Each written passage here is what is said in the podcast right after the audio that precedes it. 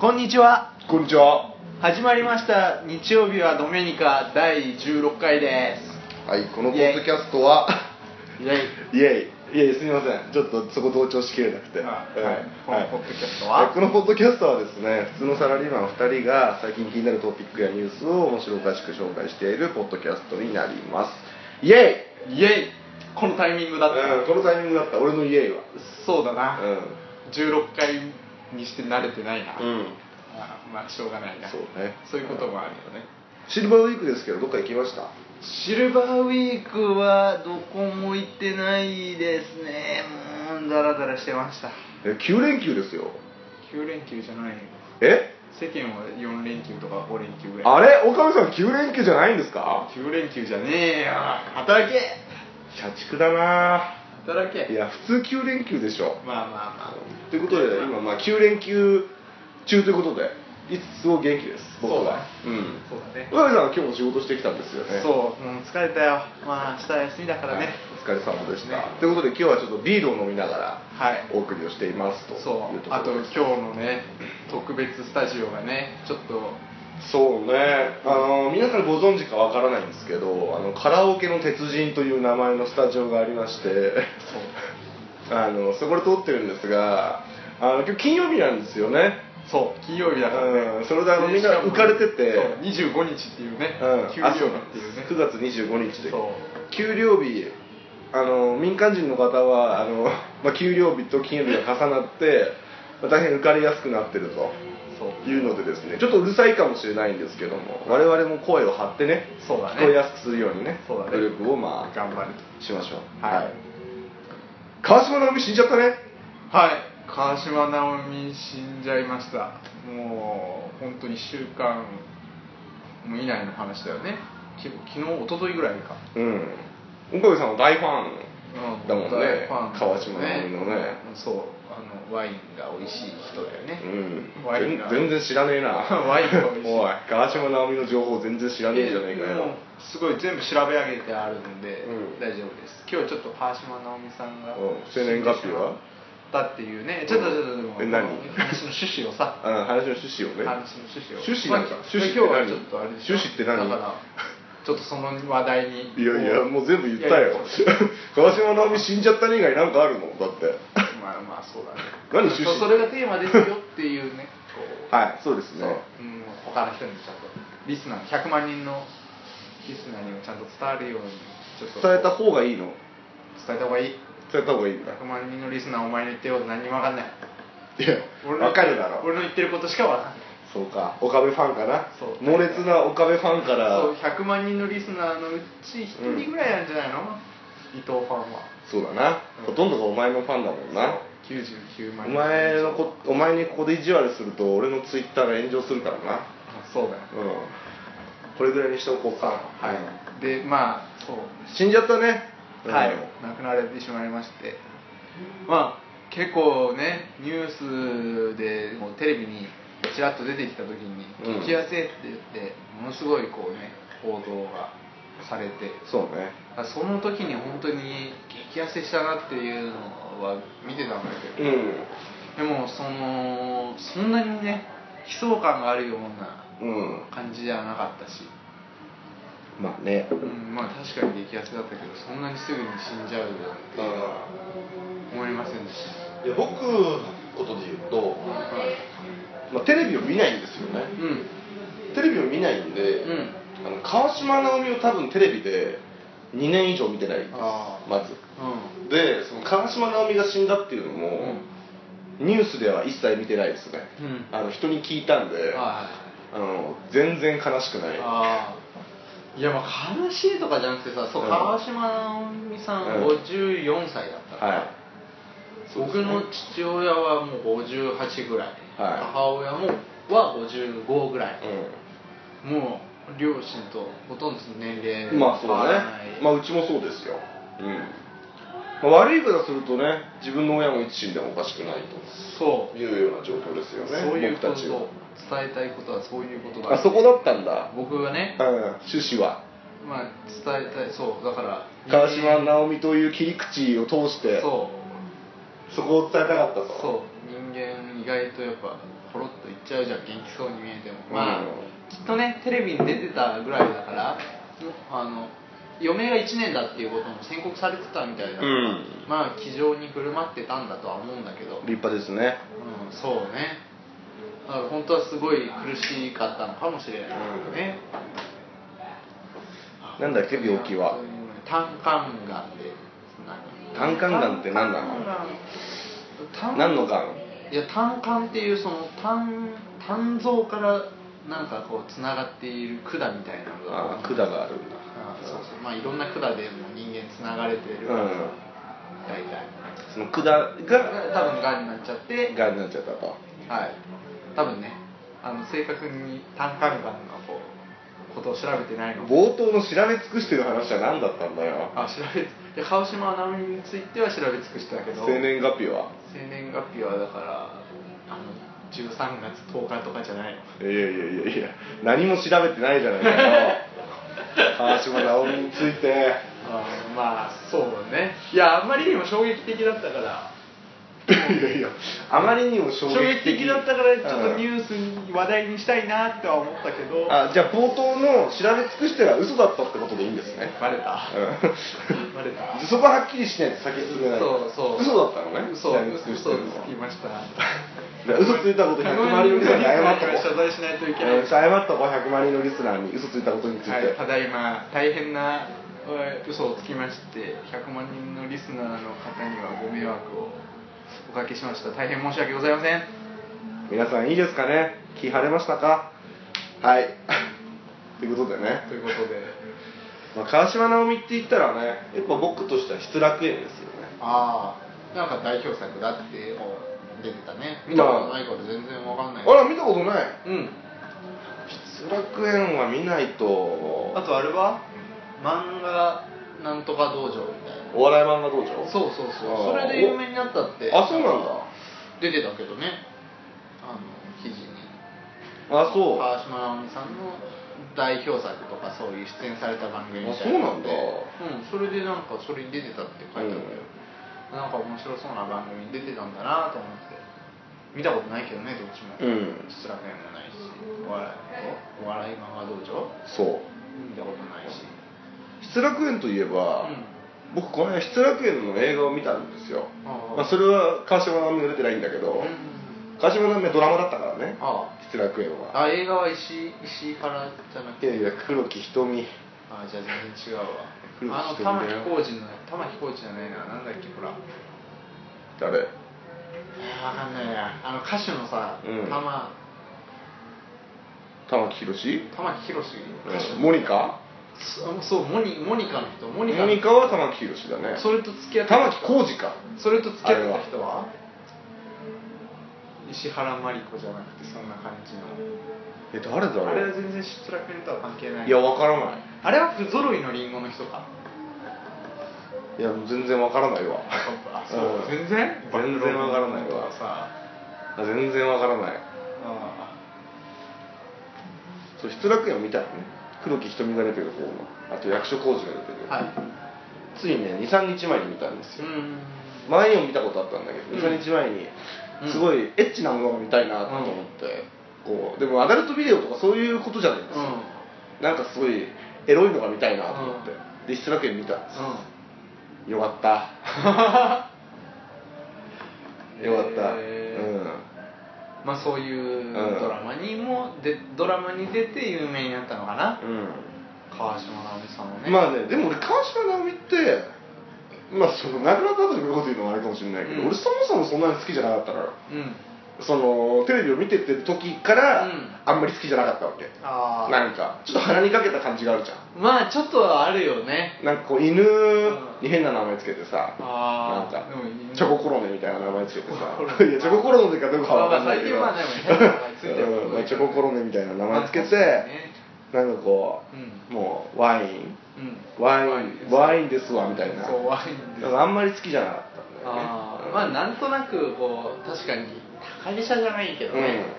うん、でもまあこう亡くなってみてそのなんか気丈に振る舞ってたとかっていう話を聞くうと、んまあ一個美談になるよねうんそうだねうんまあ最後までやっぱりそういう自分も演じてたんだろうなと思うから、きちんとねすごいよねそうですね反動的だと思うんですそうねどうする自分の親がそのもう余命1年とかになもったうらがんになったらねでももうだからさその検査してもさっと、まあ、見つかるかどうかもわかんないしさ、うん余命1年とかだったらもう本当にあっという間になくなっちゃうからもまあそううだねもういもしかしたらもう今はすでにがんかもしれないもんね、まあ可能性はあるね全然病院にそんなしょっちゅう行ってるわけじゃないからうんさ、まあそうだねそうだからもう宣告されてないだけで余命1年かもしれないもんねそう明だ日死んねじゃうかもしれないし、明日ってことはないと思うけど死んじゃうこともあるかもよ、まあ、がんだったらうん明日は死なないかもしれないけど、脳梗塞とかさでもその心筋梗塞でさ明日死んじゃうかもしれない、まあねまあ、余命1年とはちょっと違うけどねそううん、だしそのリスクはそんなに、うん、えー、そんなこともないでしょう、そんなに大丈夫ですよ毎日玉ねぎ食べてますからえ血液サラサラ、うん血液サラサラだって大血丈夫液サラサラにしてれば脳梗塞なりませんからそうかな、はいまあでもね本当から分かんないよねまあそうだね何があでるも、まあ、ちょっと飛躍しちゃうけど、ん葬式の仕方とかわかるあそれがちょっとあまあお前の場合は両親まだいるからね、俺の僕の場合母親しかいないんですよね、母親しかいないから、でまあ兄弟も、うんまあ、姉が2人いるんですけど、うん2人とももう嫁いじゃってるんで、うん母親が死んだら僕が喪主になるんですよ、うんでも葬式の仕方とか全然知らないそうだねまああうんどうすりゃいいんだろうな多分多分っていうかまあ俺は祖父が亡くなった時、うん中学生ぐらいだったんだよね、で、まあ、祖父が死んじゃうとその、まあ、病院から多分どういうつてがあるのかわかんないけどどうもこうつてがある葬儀屋みたいなのにうんすぐに連絡が行くみたいで、うんすぐにそういう関係の人来るんだよねえー、だから葬儀の手続きみたいなのは、うん全部そういう人がやってくれると思うんだけどあそうなんだ例えばなんかよくわからないのはさ俺の両親まあ母親でも父親でもさ、うんと親しい人ああそうだとねかっていうのにんこう連絡をしなきゃいけないじゃん、うんそうこねの度亡くなりましたみたいなことを、そういうのがどうしていいのかわかんない別に全然連絡先とかわかんないし、まあ、年賀状が来てるのを人分ぐらいは返せばいいのか、うんまあ、親族だけでやってもいいんだもんね別うにねんまあでもそうだよねでも親の親族だけって言っても親族の連絡先なんか全然知らないよ全然知らない俺もまあそう父母は分かるぐらいなもんであと誰がそのあんまりこうねその親戚関係が多くないからさ、うんどっか毎年田舎に帰ってうんうんうんその親族に会うってことがあるわけでもないから、うんめったに会うことないからまあそうね誰に連絡していいとか分かんおない前からんちなんかあるの浄土真宗とかさあい真なんか言ね宗とかなんかそういうのあるのあるみたいあそうなんあだるみたいなんだけど全然わかんないなんか父親はなんかそんなこと言ってたあるみたいあなあうち本当ないんですようんうちそういうの本当なくて、うんまあそのうちの母親も結構いわゆる天涯孤独みたいな人だし僕も割と天涯孤独みたいなところがあるんで、ないんですよね、うんそういうのがだから墓建てんのもなってちょっとねうんもう思ってるわけですよほうほうほう墓を建てるのかなっていううまあその葬式とか一個の儀式なんうで、んその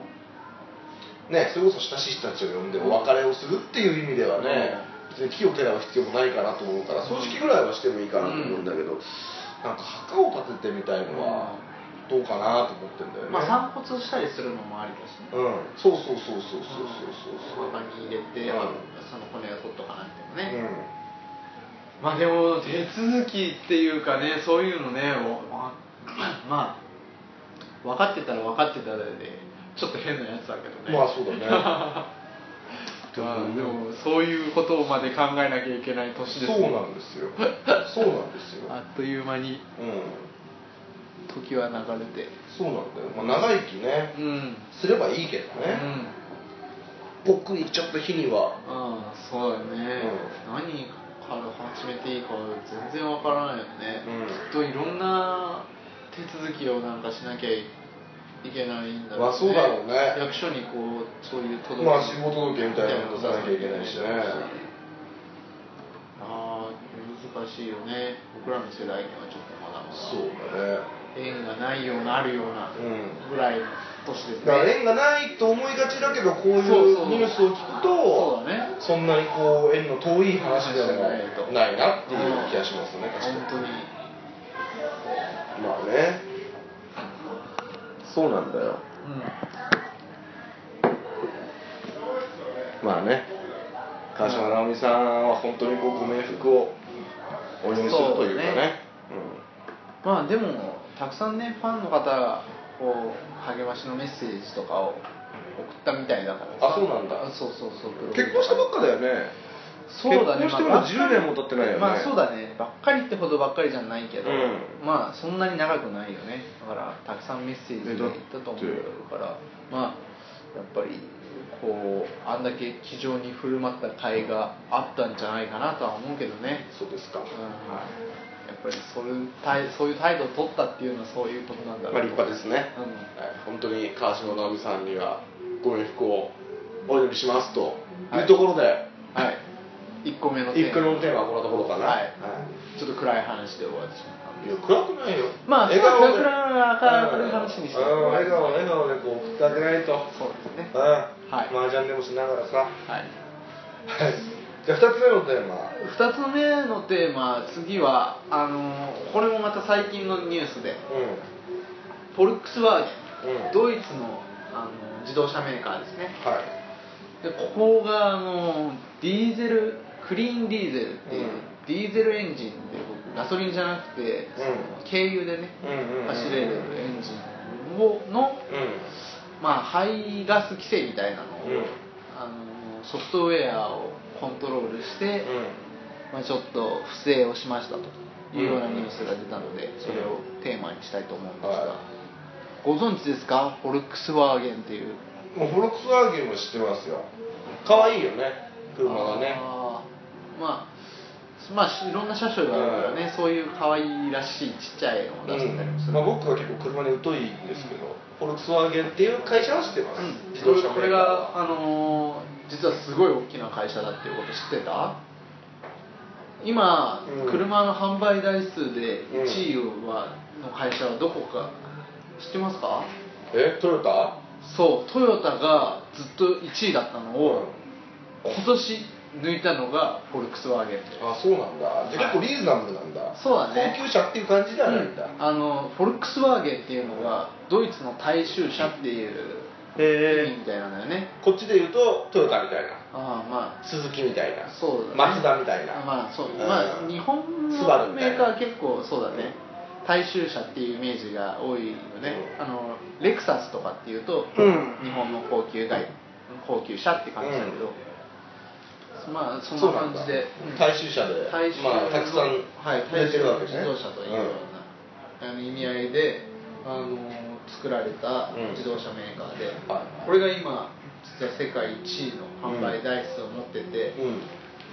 まあ、特に中国とかでよく売れてるみたいなんだけどね、へー中国での売り上げが多くなって一気にトヨタを抜いてあそうなんだ売り上げ台うん数世界1位になうんる、まあ、ドイツの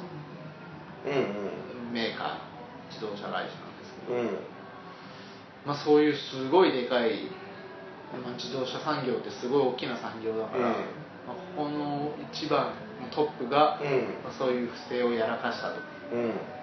何よくわかんないんだけどそれは結構ダメな不正なのまあ不正は全部ダメなんだろうけどこれうんまあいろいろあるじゃないですか特にヨーロッパの会社だっていうのがうんかなり大きなことなのかもしれないんだけど、うん排ガスの規制っていうのがすごく今ヨーロッパを中心に厳しくなっていて、まあいろんなこうどうしても排気ガスで出ると、う汚染物質が出るじゃんうんそれがどれぐらいの量までだったらうん許されますよっていうのは、うんまあ、基準値が国とか環境省みたいなのが定めてるわけなんだけれども、まあ、それを操作してたっていうことなんだよねそれってどぐら国い際基準なのそう排ガス規制ってそうだと思ういや国際の基準じゃないと思うヨーロッパの基準かなんかあそうなんだけどちょっとその辺はうん曖昧だけど、まあとにかくそういう基準を出していて、こういう基準で通ってますよっていう認可されていたのが、実はソフトウェアをいじっていて、なんかこうその排ガスの制御装置うを動かしたり動かさなかったりっていうのをうんコントロール実はできたみたいでんへえその調査が入る時だけうその排ガスの規制の装置が動くようにんうん仕向けていたっていうへであのクリーンディーゼルって言われるディーゼルエンジンで動く、うんその車をすごくメインに作っていてえフォルクスワーゲンは、あそうなんだこの環境対応型の自動車の中には、うん潮流が今大きく分けると2つあって、うんまあ、1つはそのクリーンディーゼル、うもう一つはハイブリッドうん自動車ね、まあ、トヨタがこれはうんカメラを進めてる技術なんだけど、うんまあ二大本巨頭というか、うん二つの潮流があって、でだんだん最近は実はそのディーゼルエンジンっていうのがうんクリーンでいいエンジンだと思われてたのが、うん疑問視する声がだんだん多くなっていて、うんちょっと劣勢なヨあそうーなんだロッパの中でも、うんなんとなくハハイイブブリリッッドドのの方がいいんじゃないかっていうふうな、クリーンディーゼルって本当に環境に優しいのかっていうのが、うんだんだんなんかデータを見てくると、はいクリーンディーゼルから出てくる排気ガスをこうあ暴露させされてるとうん健康影響が出るよっていうのうがんだんだん分かってきて、うんーんってなってたところに、うんまあ、このニュースが出なるてきほて、どねその実はどれぐらいの基準値よりも超えてたかっていうと、実際には基準値の40倍ぐらい、へえ排ガス大きく40倍だから、まあ規制がかなり厳しいから、うん40倍でも大したことないっていう場合もあるのかもしれないけど、それでも40倍多く出てしまってるっていうことなので、えーなんでそれはバレちゃったのあこれはなんで発覚したのかはちょっとニュースの勉強不足でわからないんだけども、あそそううでしかもこの自動車がうん今世界で1100万台うん走っているということで、うん1100万台だからね、うんこれを今全部回収して、まあ、修理したりするとうんするための予算としてうんフォルクスワーゲンは今8700億円うんかけることをなんか決めたみたいなので、うんまあすごい大損害そうだね8700億円えそれは何個人的に何かやったことなのそれとも組織的にあ組織的にやられてたんじゃないかなっていうようなみたふうにい言なわれてるんだ、はいまあ一人の一存ではまあ決められまあ一る人はこそとうじだゃなけどいさからねまあ、一人はそうだけどこう内輪でさ数人そのそのプロジェクトに関わった人だけがやったのかそれとも会社としてさああうんでもどこまで知れてたかとかっていうのはなかなかやっぱりわからないことだよねだからなそういうことがあってうんうんまあ世界で一番大きなって言ってもいいぐらいの自動車メーカーの不祥事なのでうんまあ言い方は悪いかもしれないけど日本にとってはもしかしたらちょっとラッキーかもしれないねああそうだねトヨタの自動車がまた売れるようになるかもしれないし、だからそのやっぱりドイツのメーカーから、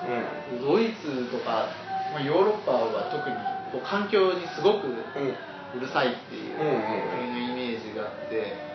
うんまあ、すごいクリーンにやってるんだっていうそその世界的なね、イうんメージ国としてのイメージを持ってたのに、うんなかなかそれがちょっと一気にぐしゃっとなってしまったのはそうだねうんドイツとしては結構痛いんじゃないかなと思ってそのうん国が、あのフォルクスワーゲンをうん裁判で訴追するってこととかも検討してるみたいね、へアーメリカとドイツが国として、なるほどねういやあのちょっと話が飛んじゃうんだけど、ういいんはいあの僕そもそもこのエコ活動みたいなの絶対嫌いなんですよはあはあのあまあそういうのはよくわかるよ、うんあのエコ活動って大嫌いで、うんまあエコ活動が嫌いながら今回のガツは別にいいんじゃないかってことはない、うんそれはルールを守らなかったそれは企業の体質としてうんよくありませんねっていうのはそうだねもちろんありきでですうよ、んだからあの僕大嫌いなんですよあああのエコ活動も嫌いだし、あのエコ活動ををなんかトリガーとしたいろいろな商業的な動きも大嫌いなんですよ、 あははは何具体的に言うと例えばどんなものがあるうーんとね節電節水しましょうみたいなのとかまあ節水はエコエコ、うんまあ、エコってさ、エコってまあその実体がないじゃないですか、ままああ、エコロジーなんだろうけどちょっとなんかご利用しな時があったりするよね、何でもエコってつけときゃいいんじゃねえかみたいなそうそうそうそそうういうのはちょっと嫌な気がするけどねですなんかさなんて言えばいいのかなあのね具体的に言えばあのエコバッグとかうん、うん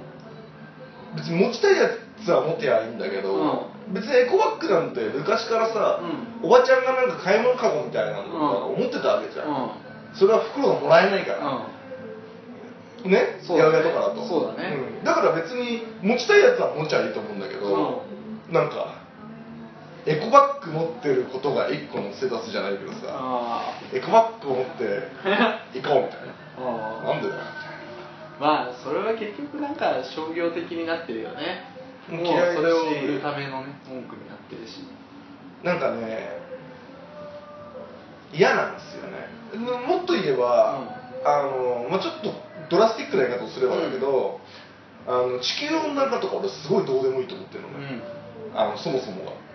まあ言っても自分が死ぬまでには何の関係もないっていうところでまあ何の関係もないしなんかそのなんつうんだろうな例えばさ、うん人間が暮らしてることによってさ、うんいやこれは一個まあ前提として、うあのー地球温暖化の原因は二酸化炭素だっていうことを前提に話をするけど、うんね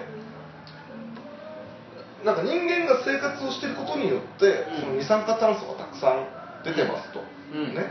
それによって地球温暖化をしてますって言ったら、うんそれは俺はしょうがないことだと思うんだよまああの極端な話を言うとね、まあ、地球規模で起こる、うこうん生命活動のそうそうそうそう一個の現象だとだってそんなこと言ったらだけど、羊がいるじゃんうんうん羊が、まあ羊じゃなくてもいいんだけど、うん生き物って息吸うわね、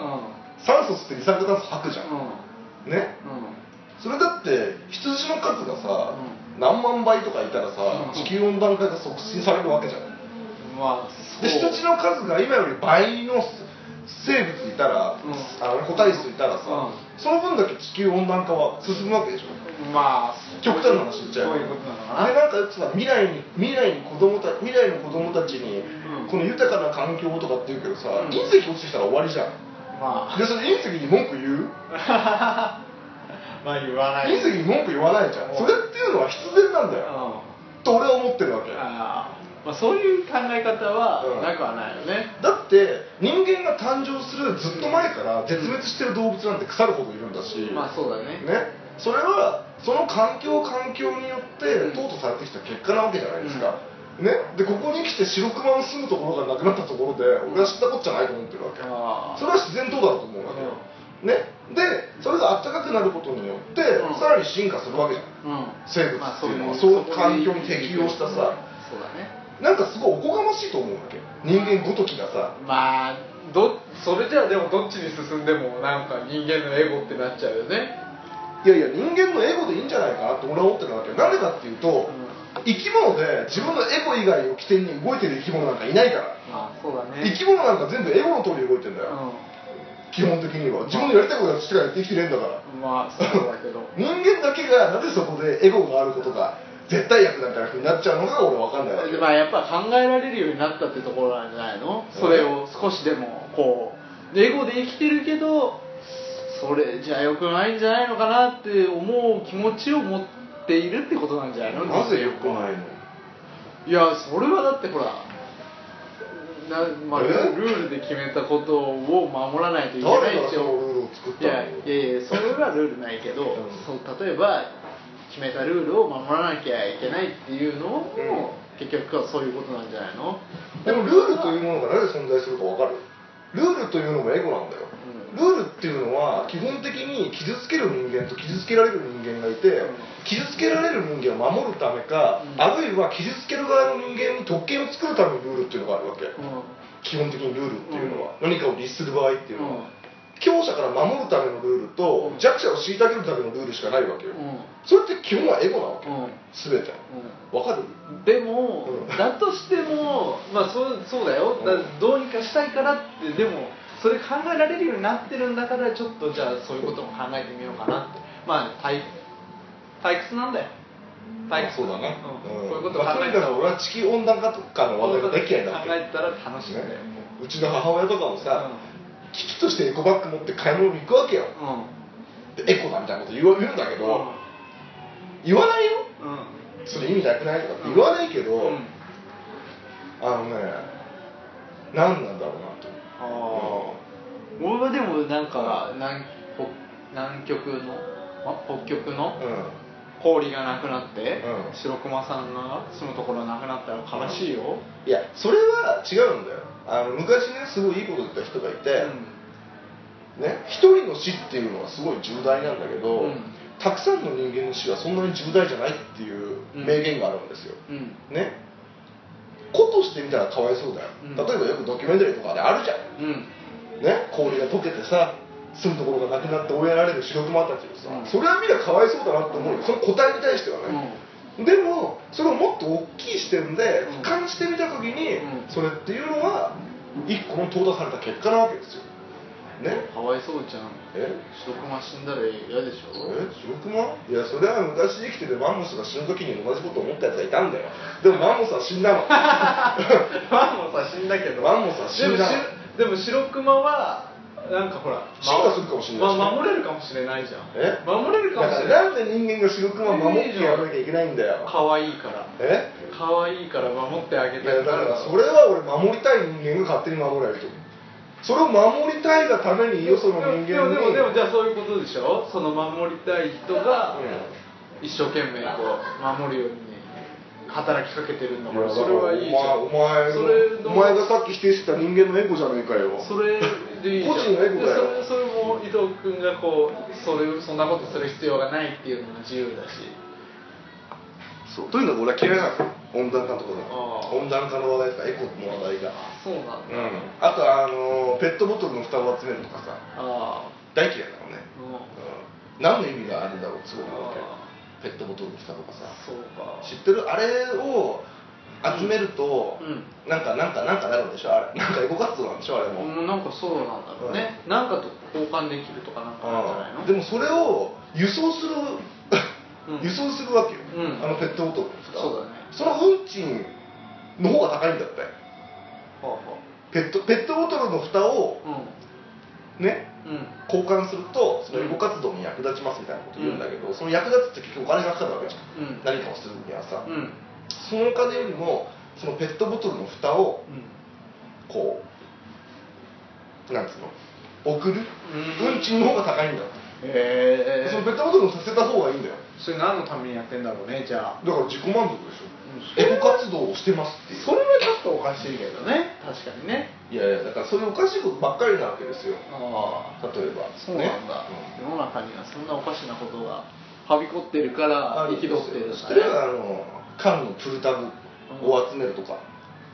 知らない知らない缶のプルタブは別に集めてもしょうがないんじゃないだって缶のプルタブをだってアルミでしょあれ缶のプルタブを集めると車椅子に交換してもらえるといううん噂があるんです噂がよ噂があるうんこれ真っ赤な嘘なんですけど、うんあのね僕の小学校はなかったんですけど、うんあの全国の小う学校んで缶のプルタブを集めてる小学校ってめちゃくちゃ多いんですようんこれ車椅子がもらえる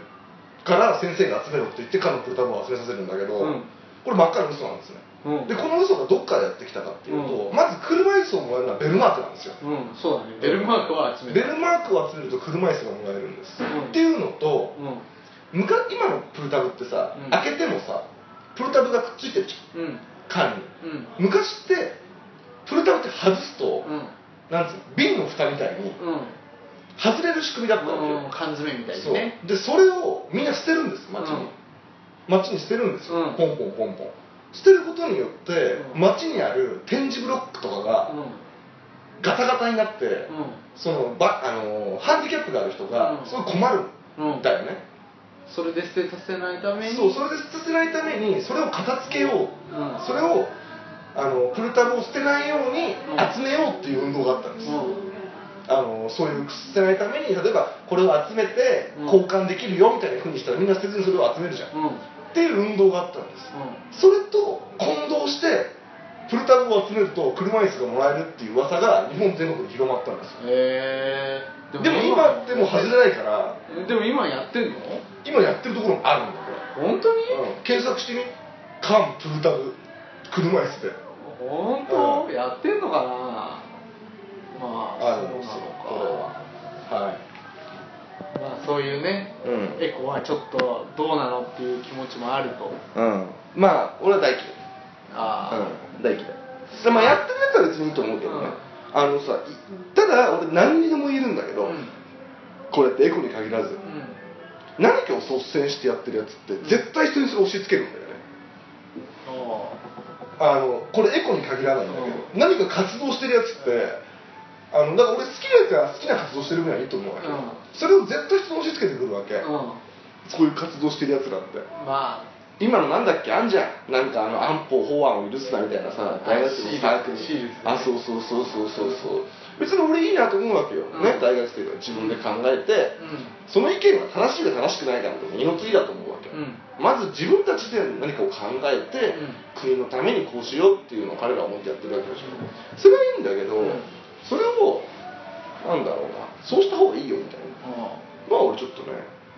嫌なんですよそんなに押しまあそう押し付けてはいないかもしれないけどね押し付けてはいないかもしれないけどなんか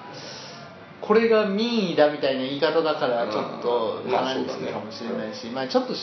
そうそういう活動をしてると、うんどうしてもなんか宗教的になってきちゃうからね自分が信じるものはさこうなんだからどう考えたってこうじゃんってでもお前の言い方もそうでしょ、うんこう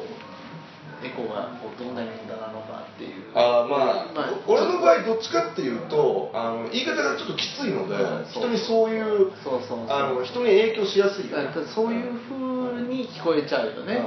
多分こうそういう活動してる人の生き方もそういう風に聞こえちゃうんだと思うよやっぱ自分が熱心にやってるからね、クソくらいだなああという風にまあフォルクスワーゲンの話からあちょっと外れすぎちゃったあー少し外れたけどね、うんまああのフォルクスワーゲンは、うんあのちゃんとね、うんその国のみんなにあのこう信頼をねうん回復できるようにそうだね頑張っ大きてほしいななと思会います社だからね、う影響力は大きいだろうし、フォルクスワーゲンの CM とか俺結構好きだよああご機嫌ワーゲンねもう今全フォルクス然ワーゲン知らなえいけどご機嫌ワーゲンの CM 知らないの知らないあお前テレビ見ないんだねテレビ見ない CM 最近なんか「ご機嫌わーげん」っていあうー全然知らないなのがすごい流れててすごいご機嫌な感じの CM なんだけどうん今全然ご機嫌じゃないねきっとねそうだね草げてテレビ社を長はクビになねっちゃう最後に見たのがねいつだろうないつだろうなあのあー結構前にね「ドラゴンボール回」を見たあぐらいかな、うん、まあまあそういうのもねまあニュースご機嫌ワーゲンうんがわかんないけど、ご機嫌ワーゲンまあ、ご機嫌ワーゲンも含めてねそうねまあその信頼回復に向けあそうだね頑張っまてあちょっほしいとね今回はね大きなニュースの日本で起こったトピックがね日本じゃないかまあワーゲンは世界のニュースだけど、うんあったんでそうだなもうそうねこう概要とかなくパッパッと話してしまいましたけど、うんまあいいんじゃないはい、うんまああのプルタブ集めてるやつ今すぐやめろ よ 大丈夫100万人のリスナーは誰一人として集めてないあとペットボトルの外してるやつもやめろ、うそのまま捨てた方がいいんだよ大丈夫、うんあの100万人のリスナー全部食ってるからあってるからな ペットボトルは全部食うから本そう大丈夫そういう強靭な顎と胃袋を持ったリスナーが聞いてるから大 丈夫あそうじゃあ岡部さんお知らせお知らせえっ、とブログとツイッターとインスタグラムやってますんでぜひあの見てくださいはいあのねこの間ねあのブログ更新したんですよ久しぶりにイエーイあのね映画映画を見たんでそあのー映画のあそう映な画んだ表みたいなのをちょっとあいい書きねましたんでぜひぜひ興全味あ然る見人はてないんだけど見てねくだやさっいてると言いつつ自分のブログをねあの見てないんだ見ろようんまあ見るんではいというところでうん今日はこんなもんかなはいじゃあじゃあ岡部さん最後に爆笑爆笑コメント一言言って終わりにしましょはいバイうバイ